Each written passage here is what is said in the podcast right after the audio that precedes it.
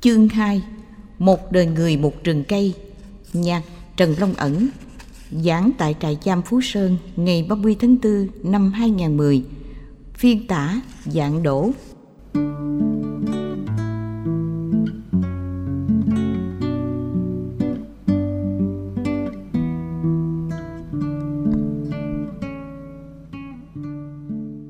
Thiền vô ngã. Thiền vô ngã là một tiến trình quán chiếu, thấy rõ cái tôi dị kỷ, mang lại nhiều rắc rối.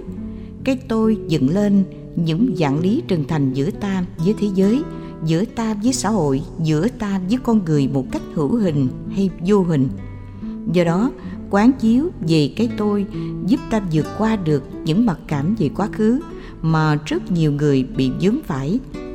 Thiền giúp ta có thêm năng lượng mới để sống bình an hơn, hạnh phúc hơn, dành những tình thương cao quý cho người thân, có quá trình gắn bó sâu sắc. Phần tu tập thiền vô ngã gắn liền với bài Một đời người một rừng cây do nhạc sĩ Trần Long Ẩn sáng tác. Khi nghĩ về một đời người, tôi thường nhớ về rừng cây. Khi nghĩ về một rừng cây, tôi thường nhớ về nhiều người. Trẻ trung như cụm hoa hồng, hồn nhiên như ngàn ánh lửa chiều hôm khi gió về. Cây đã mọc từ thuở nào, trên đồi núi thật cằn khô. Cây có hiểu vì sao chim thường kéo về làm tổ, và em như cụm lan mọc từ những cành cổ thụ già kia. Và tôi vẫn nhớ hoài một loài cây sống gần nhau, thân mới thẳng. Có một cây là có rừng, và rừng sẽ lên xanh, rừng giữ đất quê hương. Ai cũng chọn việc nhẹ nhàng, gian khổ sẽ dành phần ai. Ai cũng một thời trẻ trai, cũng từng nghĩ về đời mình. Phải đâu mây nhờ rủi chịu, phải đâu trong đục cũng đành.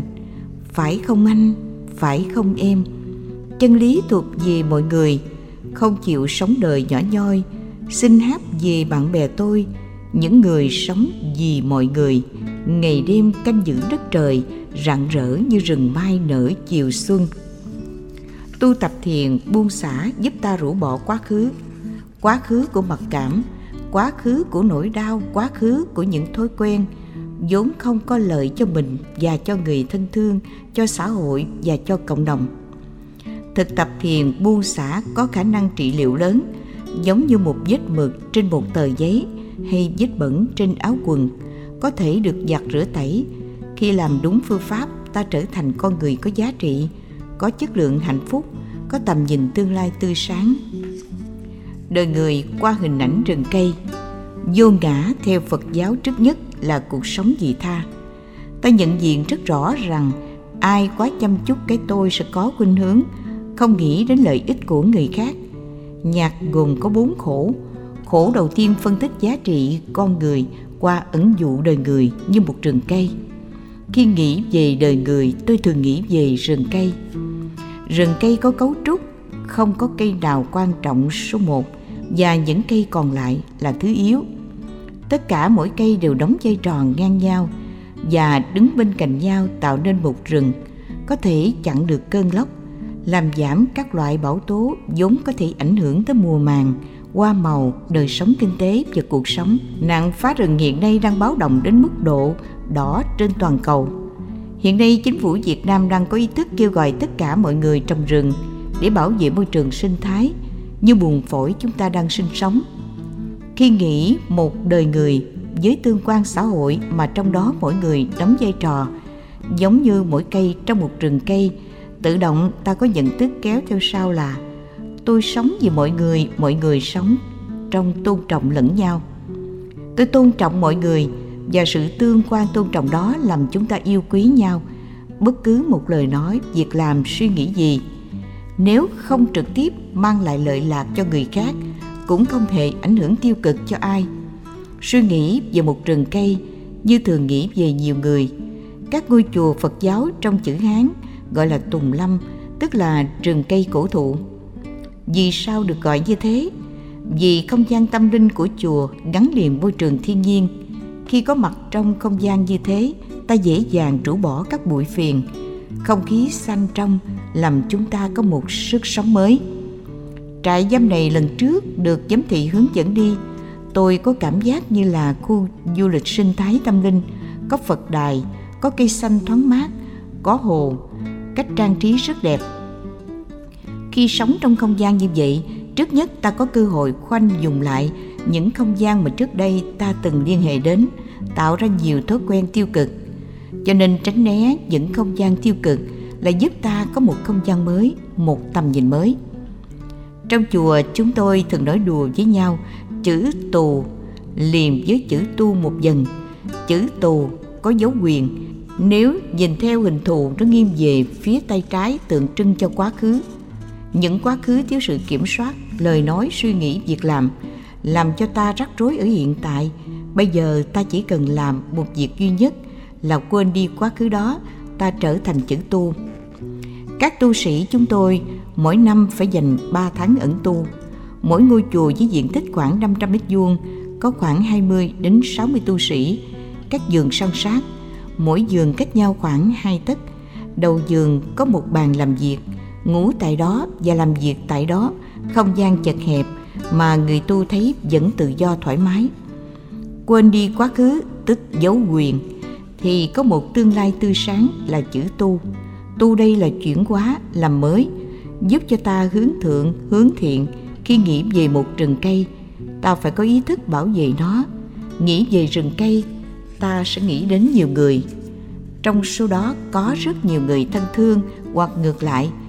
Nếu nhìn về chiều dài của quá khứ, những người nam trong cuộc đời, dầu ở Việt Nam hoặc là ở nước ngoài, ít nhất một lần trong kiếp nào đó từng làm cha, ông, chú, bác, cậu, anh, chồng, em trai, cháu trai, chắc trai của chúng ta. Những người nữ từng là bà, mẹ, cô, dì, mợ, thím, vợ, con gái, chị gái, em gái, cháu gái, chắc gái của chúng ta.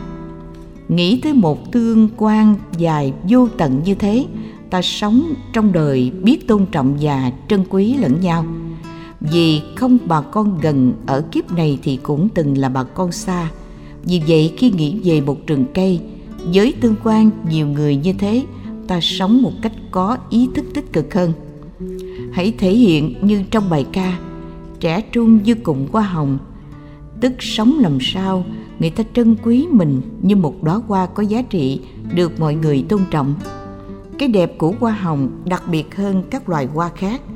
Ở xứ lạnh như miền Bắc có thể tồn tại được khoảng 3 tuần cho đến 5 tuần. Sự trân quý dẫn đến thái độ chăm sóc, làm cho hoa hồng nó tồn tại dài hơn.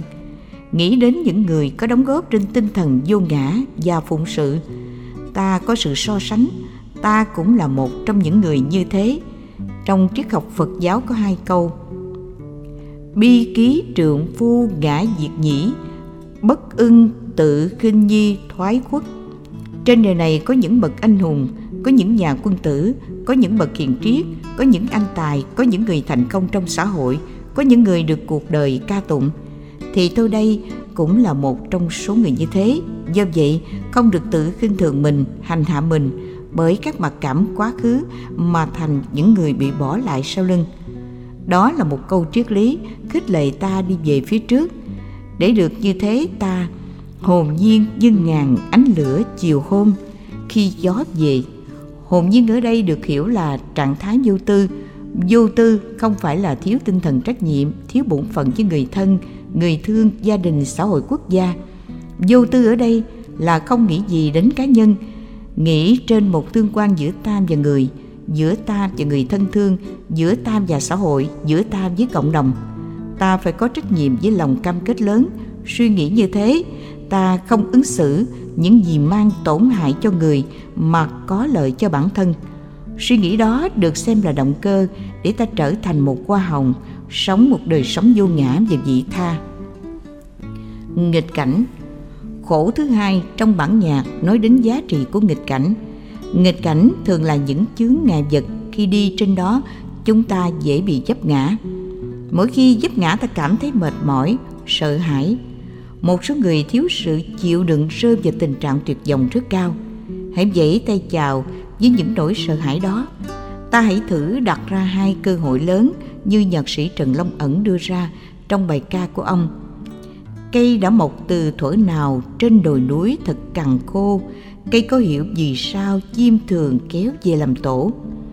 Nhân dân Việt Nam có câu đất lành chim đậu, cây có cành lá sum xuê, có thể chống lại giông to bão lớn. Các loài chim nương tựa vào nhành cây quê hương của chúng bởi vì nó có sức che chở. Rất nhiều người trong chúng ta thường làm các việc đó cho cha mẹ, cho ông bà, cho người thân thương, cho em út, con cháu của mình. Nhưng đôi lúc lại quên làm việc đó với những người khác trong xã hội. Đôi lúc ta làm ngược lại với những gì ta làm cho người thân, người thương. Đó là việc chưa làm ta thành người vô ngã đúng nghĩa. Ứng xử một cách tốt đẹp và tích cực cho người thân như thế nào? Ta được khích lệ ứng xử một cách cao thượng đối với những người ngoài xã hội, vì theo quan điểm Phật giáo, họ cũng là người thân yêu của ta trong một kiếp nào đó. Khi làm một tàn cây lớn, không lo gì không có tiếng chim ríu rít mỗi ngày. Để có giá trị đó, ta chỉ cần trở thành một tàn cây. Ta hãy đặt ra câu hỏi tại sao các cây cổ thụ không mọc ở đồng bằng mà lại mọc ở trên núi, trên rừng không có nước. Nghịch cảnh tạo ra giá trị của con người. Hoa sen trở nên đặc biệt hơn các loài hoa khác, có hương, nhụy, cánh, hạt là nhờ vào chất liệu bùn tanh. Nếu không có bùn tanh, hoa sen không phải là hoa sen nữa, không có gì đặc biệt. Đứng về mọi phương diện, nó đều đặc biệt hơn các loài hoa còn lại. Về kinh tế, ngó sen, cọng sen có thể làm gỏi, nhiều món ăn. Lá sen dùng để gói bánh, hạt sen chữa bệnh mất ngủ, hỗ trợ tim. Tâm sen có chất an thần, giúp ta khỏe mạnh và thư thái. Hầu như không có gì trên cây sen bỏ đi. Hoa sen xuất thân từ bùn nhơ, những cạm bẫy, cám dỗ trong cuộc đời ta nên sánh như bùn nhơ hay đất khô cằn. Các cây cổ thụ sống qua năm tháng trên đất khô cằn là một điều rất đặc biệt so với các loài cây khác. Những nơi nào có rừng cây thông, tuyệt nhiên, cỏ dại mọc lên không nổi. Cây bách, cây tùng làm cho các cỏ dại không thể mọc được. Phật giáo dạy, mỗi người có tiềm năng đặc biệt, tiềm năng của tỉnh thức, tiềm năng của thiên tài, tiềm năng của nghề nghiệp cao thượng, có sự dấn thân cao thượng. Đôi lúc chúng ta để nó ngủ quên, hãy đánh thức nó dậy. Ta có năng lực và sử dụng năng lực cho người thân thương, cho xã hội và cho cộng đồng. Muốn làm được như thế, ta chỉ cần liên tưởng đến rừng cây ở trên núi khô cằn lại có giá trị biết bao nhiêu. Nhà thơ, họa sĩ, các nhạc sĩ ca tụng trong các tác phẩm của họ. Hãy trở thành những cây quý như thế, trở thành cỏ dại hay những loại cây thông thường, ta sẽ bị lãng quên đi. Năng lực đó có sẵn trong mỗi người, chỉ cần ta khai thác sử dụng. Em như cụm lan mọc từ những cành cổ thụ già kia. Nếu ai đã từng chơi lan sẽ thấy rằng những gốc cổ thụ hoặc những cây có lỗ hóc thông thường bị vứt bỏ đi. Đối với cái nhìn của nhà nghệ thuật thì những lồi lõm của gỗ tự nhiên lại có giá trị thẩm mỹ. Khi sử dụng đúng cách, nó có giá trị về kinh tế, thẩm mỹ và ý nghĩa cho cuộc đời. Các bước ngoặt trong cuộc đời giống như một cây có nhiều lỗ hóc. Mọi vật đừng vứt bỏ đi, vứt bỏ quá khứ thôi, đừng vứt bỏ thân thể này. Nhiều người nghĩ rằng đời tôi lắm lem quá nhiều, gây nhiều khổ đau cho mình, cho người rồi, nên tôi nghĩ không còn gì để sống. Nghĩ như thế là từ bất hiếu với cha mẹ. Cha mẹ cho mình thân thể và sự sống không thể phá hoại được. Làm con người theo đạo Phật là quý nhất trong các loài động vật. Loài cá heo có chất xám gấp mấy lần so với con người, nhưng chúng không có ngôn ngữ hoàn thiện để truyền trao kinh nghiệm kiến thức. Chúng đâu có bàn tay để làm những việc chúng muốn, có đôi chân để đi trên mặt đất và làm việc như một con người. Dù chất xám con người ít hơn nhưng lại thành công hơn các loài cá heo. Hãy biến những khúc mắc trong đời để trở thành cụm lan mọc có giá trị từ khúc gỗ cằn khô già cỗi. Và tôi cũng nhớ hoài một loài cây sống gần nhau thân mới thẳng. Có một cây là có rừng và rừng sẽ lên xanh, rừng giữ gìn đất quê hương. Khi nghĩ mình là một cây để bảo vệ rừng quê hương, ta có một cam kết, tinh thần trách nhiệm và cố gắng làm cái gì đó lợi ích cho đất nước. Muốn làm được như thế chỉ cần nghĩ tôi phải là rừng để bảo vệ sự xói mòn của bão lụt, hạn hán vân vân. Tôi phải là cây để cho mạch nước quê hương, đất mẹ Việt Nam ngày càng được tươi mát. Tôi phải là cây lúa trong vô số cánh đồng lúa để người thân thương và mọi người trong xã hội hiểu được giá trị của nó. Cứ nghĩ đến và cam kết rằng tôi phải là một người trong số đó. Hưởng thì sẽ hết, nhưng tạo ra thì còn hoài. Dấn thân và phụng sự. Trong khổ thứ ba, Trần Long Ẩn đề cập đến quan niệm cái tôi và chúng ta. Cái tôi là cái nhỏ bé, chúng ta là cái lớn. Ai hướng tới cái tôi nhiều chừng nào, vẫy tay chào hạnh phúc nhiều chừng đó. Ai hướng về phía chúng ta nhiều chừng nào, thì tinh thần tập thể đoàn kết hòa hợp, tương thân, tương trợ, thân thương và giúp đỡ lẫn nhau có cơ hội nảy nở và trở thành phương châm của đời sống.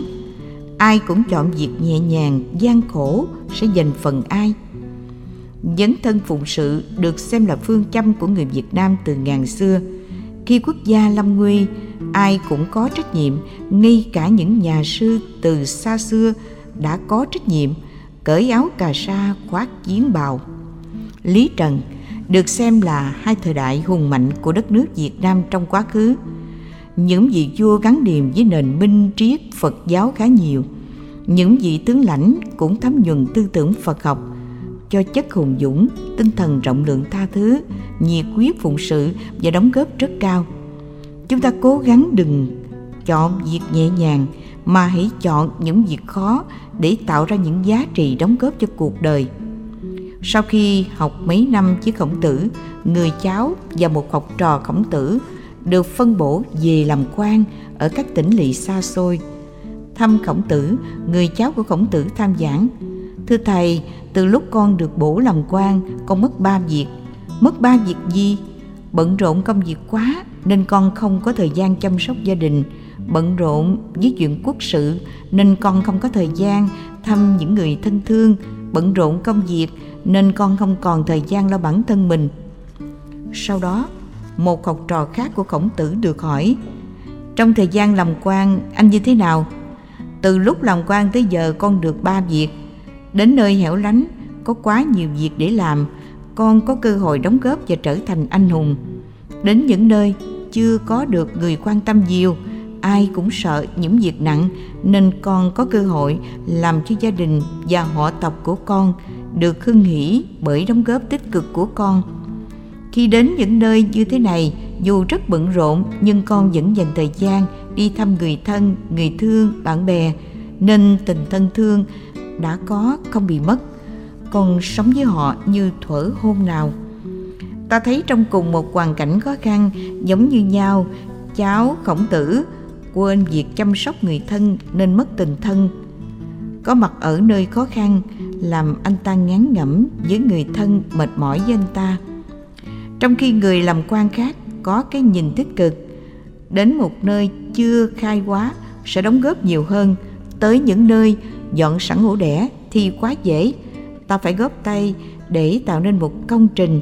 Hàng ngày các anh chị em được hướng dẫn đến khu vực này, khu vực nọ để làm các công việc công ích.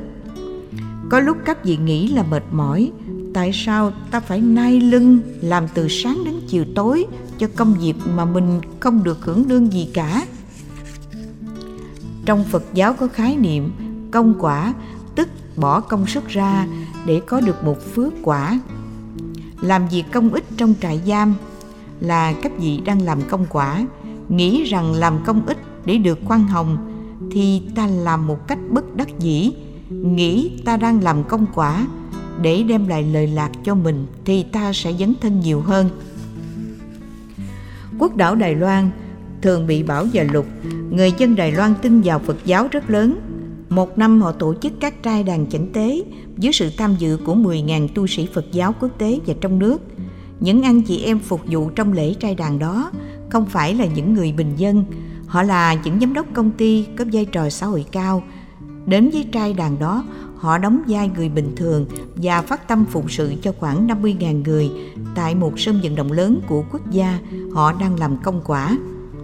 Nếu ta nghĩ tôi có vai trò vị trí xã hội cao, tôi là người gia trưởng trong gia đình, tôi không phải làm các công việc này, những người khác phải phục sự ta, thì ta rất dễ dàng cáu gắt, khó khăn ứng xử kẻ trên và kẻ dưới, nên tình người dần dần bị mất đi. Nghĩ rằng mình là người lớn, hãy hy sinh làm những phần việc quan trọng, khó khăn nặng nhọc mà đàn em của mình chưa có điều kiện làm, ta trở thành người có ý nghĩa và giá trị. Rất nhiều người có suy nghĩ tôi muốn làm dân anh chị trong xã hội, nhưng anh chị đó phải được hiểu theo nghĩa tích cực là phụng sự, đóng góp trở thành những anh hùng. Không phải anh chị theo nghĩa đen về phương diện xã hội đen. Chỉ cần thay đổi ý niệm tích cực, ta sẽ trở thành người mới và không còn mặc cảm. Không nên tin vào số phận. Ai cũng một thời trẻ trai, cũng từng nghĩ về đời mình. Phải đâu bây giờ rủi chịu, phải đâu trong đục cũng đành, phải không anh, phải không em. Đôi lúc các anh chị thử hỏi người thân hay người cùng phòng với mình, ta có phải là chiếc lục bình trôi rầy đây bay đó, tùy thuộc vào thủy triều lên xuống của con sông và nước. Ai nghĩ rằng tôi như chiếc lục bình trôi là một sai lầm lớn. Triết học Phật giáo dạy ta không nên tin vào số phận may rủi. Hãy rũ bỏ thái độ lệ thuộc và nô lệ các thượng đế, các thần linh. Ai lệ thuộc thượng đế và thần linh sẽ có thói quen nghĩ rằng vận mệnh của mình đã được sắp xếp. Tin vào như thế, ta không có ý niệm thay đổi bản thân. Theo Phật giáo, ta là kiến trúc sư của cuộc đời mình. Ta đã tạo ra ngôi nhà hạnh phúc hay khổ đau, đã dựng ra cột kèo trang trí trong nhà ngoài phố. Ta đã tạo dựng ra tất cả mọi thứ, tốt hay xấu thì chính mình phải gánh lấy, không ai khác thay thế vào. Dầu có theo tôn giáo nào, được bất cứ hứa hẹn gì, ta cũng phải biết rằng mình làm cái gì thì phải chịu hậu quả tốt xấu. Những hành động nếu thuận với đạo đức sẽ dẫn đến hạnh phúc, nếu nghịch với đạo đức ta sẽ gánh lấy khổ đau, không ai khác. Do đó, phải có niềm tin vào nhân quả đạo đức. Có một gia đình nọ, người vợ mất sớm, người cha đóng vai trò gà trống nuôi con. Vì vất vả công việc cộng với nỗi buồn nho nhỏ làm cho ông mượn rượu để tìm quên. Không may, ông gặp phải những bạn nghiện ma túy, tặng cho ông ma túy rồi chia ngọt sẻ bùi với loại đam mê mới này. Ông gây nghiện cho hai đứa con của ông, cuối cùng phải gỡ lịch vì gắn với đường dây mua bán ma túy. Hai đứa con ông lớn lên có hai hoàn cảnh khác nhau. Một người dấn thân vào đội phòng chống tội phạm ma túy, người còn lại là kẻ nghiện ngập gấp đôi cha ruột mình. Hai anh em được hai nhà báo phỏng vấn. Hoàn cảnh nào đã đưa đẩy các anh đến đời sống hiện nay? Người anh nghiện ma túy gấp đôi, người cha trả lời, vì tôi có một người cha nghiện ngập nên tôi mới ra nông nổi này. Trong khi đó, người em trả lời rằng, vì tôi có một người cha nghiện ngập nên tôi phải phấn đấu làm mới cuộc đời, để con cháu của tôi đời sau phải đẹp hơn, hạnh phúc hơn cha tôi. Tôi phải làm việc có ý nghĩa để làm cho gia tộc của tôi từ đây về sau không còn bị phân biệt đối xử như cha tôi. Chúng ta thấy cũng một hoàn cảnh giống nhau, người em nỗ lực thoát ra khỏi bế tắc, thương cha và muốn rửa hình ảnh xấu xa của cha, nên anh đã nỗ lực dấn thân vào đội phòng chống tội phạm ma túy. Đó là tấm gương đặc biệt. Còn người anh chấp nhận phận đời của mình như lục bình trôi, phó mặc cuộc đời mình cho bất hạnh là điều không nên. Vận mệnh nằm trong lòng bàn tay. Ta nắng theo kiểu gì, nó ra hình ảnh kiểu đó, giống như ta tạo ra một khuôn của chén, ly, tách thế nào thì ra kiểu mỏng như thế thôi. Đầu tư cuộc đời một cách khôn khéo, tốt đẹp, tích cực, ta có một cuộc đời hạnh phúc. Phải nghĩ đến tấm gương người em chuyển nghiệp trong câu chuyện về nêu. Chân lý thuộc về mọi người, không chịu sống đời nhỏ nhoi, xin hát về bạn bè tôi. Những người sống vì mọi người, ngày đêm canh giữ đất trời, rạng rỡ như rừng mai nở chiều xuân. Lời tuyên bố của Trần Long Ẩn rất sâu sắc. Chân lý không phải của anh hay của tôi. Chân lý của anh có thể lớn hơn chân lý của tôi. Chân lý của chị có thể khác với chân lý của tôi. Nhưng chân lý của chúng ta là một. Phần lớn chúng ta có thói quen nghĩ về mình đúng, kẻ khác sai. Khi mình nghĩ trong một tương quan như vậy, ta là người có khuynh hướng đối lập diễn ra với lòng tham, sân hận và si mê, có thể dẫn đến đấu tranh loại trừ. Đấu tranh loại trừ nào cũng dẫn đến tổn thất cho cả hai. Chân lý thuộc về mọi người, chân lý ở đây là luật pháp, đạo đức, niềm an vui, hạnh phúc, quy luật khách quan, quy luật xã hội, sự vận hành của vũ trụ. Không có thượng đế, không có thần linh, không có số phận an bài. Chân lý đó là tương quan đa chiều của xã hội. Khi tiếp nhận chân lý thì ta có niềm tin hơn, không còn giành giật vì mình nữa mà sống vì mọi người. Đừng bao giờ an phận, chọn sống một cuộc đời nhỏ nhoi ích kỷ. Nhỏ nhoi được hiểu là ích kỷ, vị lợi, lợi ích bản thân, đôi lúc giẫm đạp lên hạnh phúc của tha nhân. Nếu không có những thực tập về thiền vô ngã hay sống vị tha thì thói quen thông thường của chúng ta là thế. Thực tập thiền sẽ giúp ta có cái nhìn tích cực hơn. Ở đây nhạc sĩ đã đề nghị chúng ta hãy hát về bạn bè. Hát về bản thân là tự bung phòng mình lên. Cái tôi là vỏ sầu riêng, cái tôi là dây kẽm gai, cái tôi là lựu đạn, cái tôi là bom, là súng ống, dao găm. Những mảnh miễn chai làm ta bị thương tật trong tương quan xã hội. Hãy nghĩ vì mọi người, vì quốc gia, vì toàn thế giới thì chúng ta sẽ sống vì mọi người. Bản nhạc dạy thanh niên phải biết vươn lên, ngày đêm canh giữ đất trời, rạng rỡ như rừng mai nở chiều xuân. Nghĩ được như thế thì sức sống năng động của tuổi trẻ làm ta đóng góp nhiều, mà mỗi khi nghĩ về nó, mình được quyền hãnh diện tự hào. Tư thế ngồi thiền. Khi thực tập thiền, ta xếp bằng bàn chân trái đặt lên bàn chân phải hoặc bàn chân phải đặt lên bàn chân trái. Ngồi trong tư thế thoải mái, đừng gắng gượng, đè nén, gồng, vì gồng làm ta mỏi mệt. Lưng phải thẳng đứng với mặt đất tạo thành 90 độ. Tầm mắt nhìn xuống sống mũi, đừng quá mở to, đừng khép kín. Khép kín mắt làm ta dễ buồn ngủ, mở to mắt làm ta có thói quen rong ruổi cảnh trần. Khi tiếp xúc với nhiều cảnh bên ngoài quá thì tâm ta trỗi dậy những thói quen cũ nên khó làm chủ được tâm. Khi thực tập, quý vị cố gắng theo dõi hơi thở gắn liền với hít vào thở ra. Hít vào một hơi thật sâu, ý thức rất rõ ta đang nạp năng lượng thanh khí vào trong cơ thể để thay đổi máu, làm mới neuron thần kinh, có quá trình trao đổi chất tốt để có được an bình hạnh phúc ở hiện tại. Khi thở ra, một hơi thật dài, ý thức rất rõ ta đang tống ra bên ngoài các trược khí. Tôi đang rũ bỏ những nỗi đau, dứt bỏ vào sọt rác những bất hạnh trong quá khứ do tôi tạo nên. Tôi cam kết sau này rằng tôi sẽ là người tốt hơn ngày hôm qua. Tôi sẽ là một người rất mới. Quý vị cứ liên tưởng, hình dung rõ như nắm cái gì đó trong lòng bàn tay.